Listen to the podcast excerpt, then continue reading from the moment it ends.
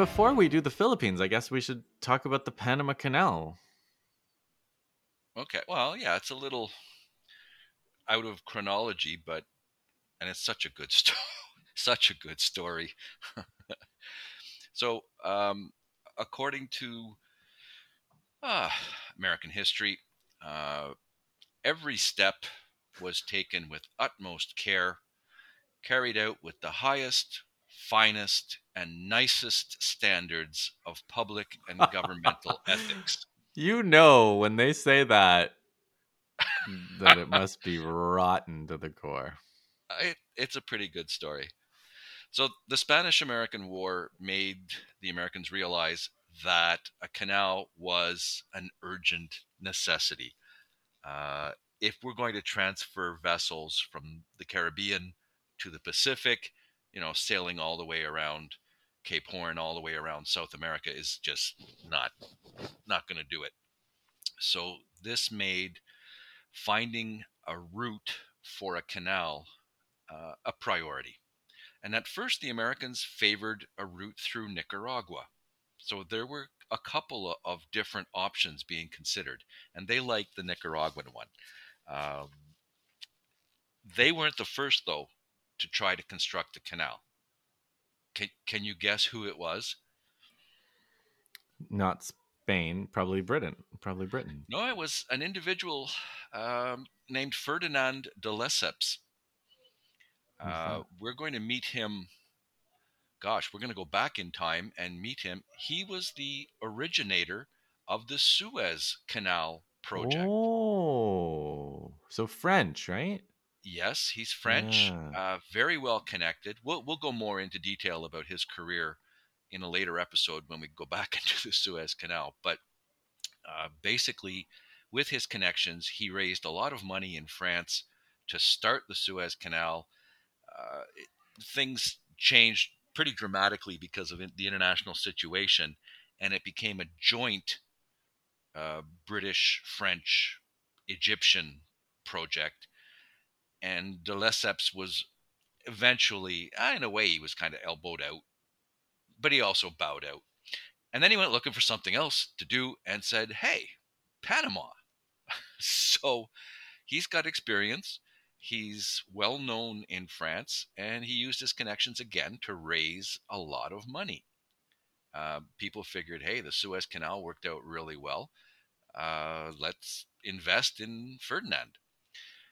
Now, he knew that the Panama Canal would be only about 40% as long as the Suez, but it was a, a much bigger engineering challenge because you had tropical rainforests, uh, the climate, which is described as debilitating. Also, you're going to need locks, canal locks. And there is, in this case anyway, there's no ancient route. For the Suez, there was an ancient, ancient canal that you could, you know, follow that route. So uh, as soon as they started this project, it got pretty ridiculous right away. The the jungle was just filled with venomous snakes, venomous insects, poisonous spiders, and then of course you had yellow fever, malaria, and other tropical diseases. And they lost literally thousands of workers. Uh, by 1884, the project started in 1881 by 1884 the death rate was over 200 a month and they just had no countermeasures partly Wow. because they didn't realize that the mosquitoes carried the disease they just didn't understand how it was communicated Oh. so And the who were these workers? They were local people from Colombia? No they took volunteers so uh, europeans hoping to strike it rich um, and then the usual uh, mixture of uh, coolies and Uh-huh. adventurers. And they kept this quiet. Uh, the conditions were really downplayed back in France because they didn't want to run into recruitment pro- pro- problems. But of course, the other problem was it, it was really difficult to maintain an experienced workforce. They just kept dying. And the new arrivals, you know, didn't have the same experience. I mean, the, the high estimates of the numbers of people die, who died building the Suez Canal are also unbelievably shocking. So, you know. uh, an estimated 22,000 men. in Suez? No. Uh, no, in Here. in the Panama Yeah. Canal. Suez might be higher. I'll, I'll I'll I'll double check, but I've I've read some shocking figures.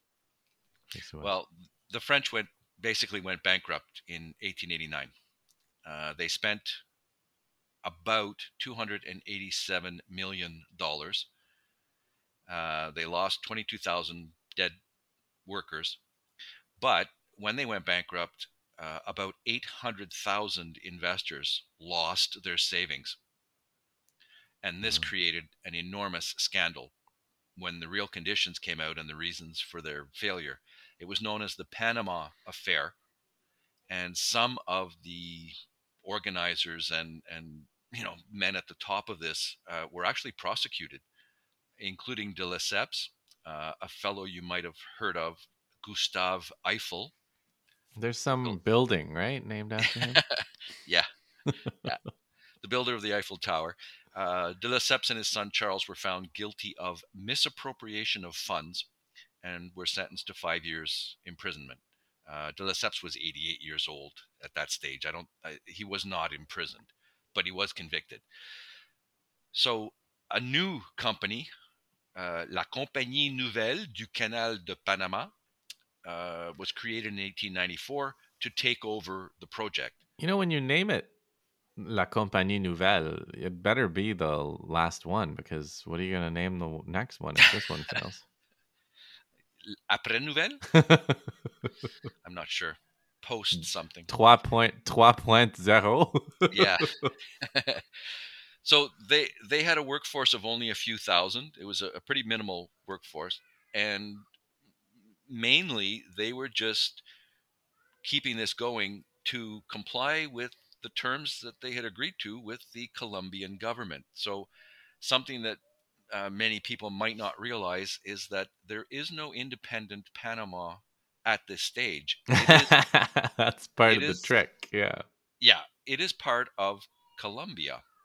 Hmm. So the French have made an agreement with Colombia to build a canal uh, and to run the Panama Railroad, which they, you know, are hoping will eventually be built. So they're just keeping it running to honor their agreement at the lowest possible level and to keep the stuff that they've already done, you know, they don't want to let it go to uh, to rack and ruin. But they're also shopping around for a buyer. Does somebody want to bail us out? and uh, they got some interest in the U.S. So they are asking for 109 million dollars as a price tag for you know the work we've already done and take over our concession. So they're just doing the bare minimum to continue while they shop around This for is, the, this is the dark side of startups, you know? They're just, they're not really trying to even do the work. They're just uh, trying to wait for a buyer. Yep yep. So the new manager of the new La Compagnie Nouvelle is a fellow named Philippe Bunau Varilla. Bunau hyphenated Varilla. And he's a very clever individual. And I think the smartest thing that he did was get himself an American lawyer. so he found William Cromwell, who uh, eventually billed him for $800,000 for his legal services. Yeah.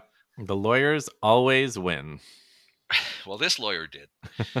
Um, so Cromwell found out that the American government was interested and opened negotiations to get the Americans to buy out the French company, which would assure, of course, a healthy profit for its leading lights, including Mr. Bunau Varilla. So in 1903, uh, the Americans began negotiating directly with Colombia if we take over this concession and use the Panama route, you know, we want some guarantees for our money. What they wanted from Colombia was a renewable lease in perpetuity. So, meaning the land that we use for the canal will be leased to us forever. I And don't like these words forever. You know, you sh- it doesn't really have a place in a business deal, does it? Uh, I don't even know if that's possible. But- well, I guess a lot of the treaties imposed on First Nations have lots of. Well, the British settled for a 99 year lease on Hong Kong. right. The Americans want a perpetual lease. They're driving a pretty hard bargain here. So, uh, the Colombian chargé d'affaires, uh, Dr. Herran, uh, nah, it's not a good deal. The Americans are offering us $10 million and then an annual payment, but they want this in perpetuity. So, Colombia says, nah, that's not a good deal. I think they had some idea of what it was worth, and it was worth way more than this. Yeah, you So- never you never give away land in perpetuity. You just there's never you never do that. That's re- Yeah. You're getting free real estate advice from a history podcast, friends. Never do that. Yeah, please don't. So at this stage, I have to go back a little bit to uh, your favorite and mine, Theodore Roosevelt. Oh God. Yeah. So here's a, a quotation from Teddy. It's his interpretation of the Monroe Doctrine. So the Monroe Doctrine says no European power is allowed to interfere in the Western Hemisphere. We, we of course, are. So Teddy has a, a little a little spin on this. Uh, he says the sole desire of the United States was to see all neighboring countries stable, orderly, and prosperous.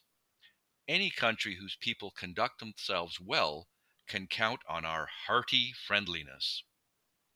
Brutal wrongdoing, or an impotence which results in a general loosening of the ties of civilized society, may finally require intervention by some civilized nation. And in the Western Hemisphere, the United States cannot ignore this duty. So basically, what he's saying is run your country the way we like, and we can be friends. Hearty friendliness. Boy, that sounds wonderful. Yeah, who wouldn't want to be heart? Who wouldn't want to have hearty friendliness with Teddy Roosevelt? with the U.S. Hmm. Yeah. Whereas do something we consider wrong, or you know, don't run your country properly, and you can expect the Americans to intervene. Uh, he also said uh, it will show these Dagos that they have to behave decently. Dago is, uh, I guess, at this in this racist context, the word they use for Spanish speaking. Yeah, it, it comes from the patron saint of Spain, um, San Diego. Diego. St. right? James, San San San Diego. So it somehow got corrupted and became Dagos. But when it's used that way, it is, um, yeah, it's definitely an insult. And well, are are you shocked? So, given what Teddy thinks about, you know, Spanish America, uh, it's not a huge surprise that the Americans took the steps that they did. So, Colombia is not I, I wouldn't say playing hardball, but they're obviously not going to sell you the canal for a song. And that means that they need to be taught how to behave decently. So Bunau Varilla told Teddy Roosevelt and uh, Secretary Hay that there was a possibility of a revolt by Panamanian rebels who wanted to separate from Colombia. And they were hoping for support from the United States. Support, obviously, including money, arms, and, uh, hey, U.S. troops. So that got Teddy's interest right away. And he sent. So they they concocted a rebellion, which they then supported with the explicit aims of creating some kind of separatist movement, so they could break the country off and and do something that was uh, solely in U.S. interests. N- not exactly. The, Oh, the, okay. the rebels do exist, Okay. but let me use one word to describe the status of their revolt against the Colombian government. Uh, pathetic. there, there's a yeah, handful. I, you know, the story it sounds vaguely familiar. You mean because it's been repeated so many times around the world? yeah, Yeah. So Roosevelt sent American Army officers in plain clothes to investigate and to contact the rebels. just to you know see how they're doing, maybe Yeah, have a cup yeah, of coffee with them. greetings, Yeah. uh, yeah, whatever. yeah, so American now this is the, the, the early stages. Now nowadays I guess they would be CIA operatives, but these are American Army officers, and uh, yeah, they contacted the rebels and um, they gave some encouragement and made some promises, and that led to an uprising by the Panamanian rebels against the Colombian government. This is uh, now November of 1903. And American You mean it started after the American army officers went to investigate? That's curious in terms of the Yes. timing. You mean the coincidence aspect? Yeah. Yeah. All right. Uh, American warships blocked the sea lanes to prevent Colombia from shipping troops in there to put down the rebellion, which they probably could have done fairly easily. yeah.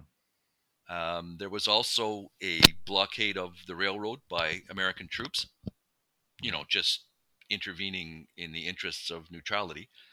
Right. So basically, they uh, contacted the rebels, got them to pick a date, blocked Colombian uh, Colombia from any opportunity to put down the rebellion, and then Panama declared its independence on November 3rd.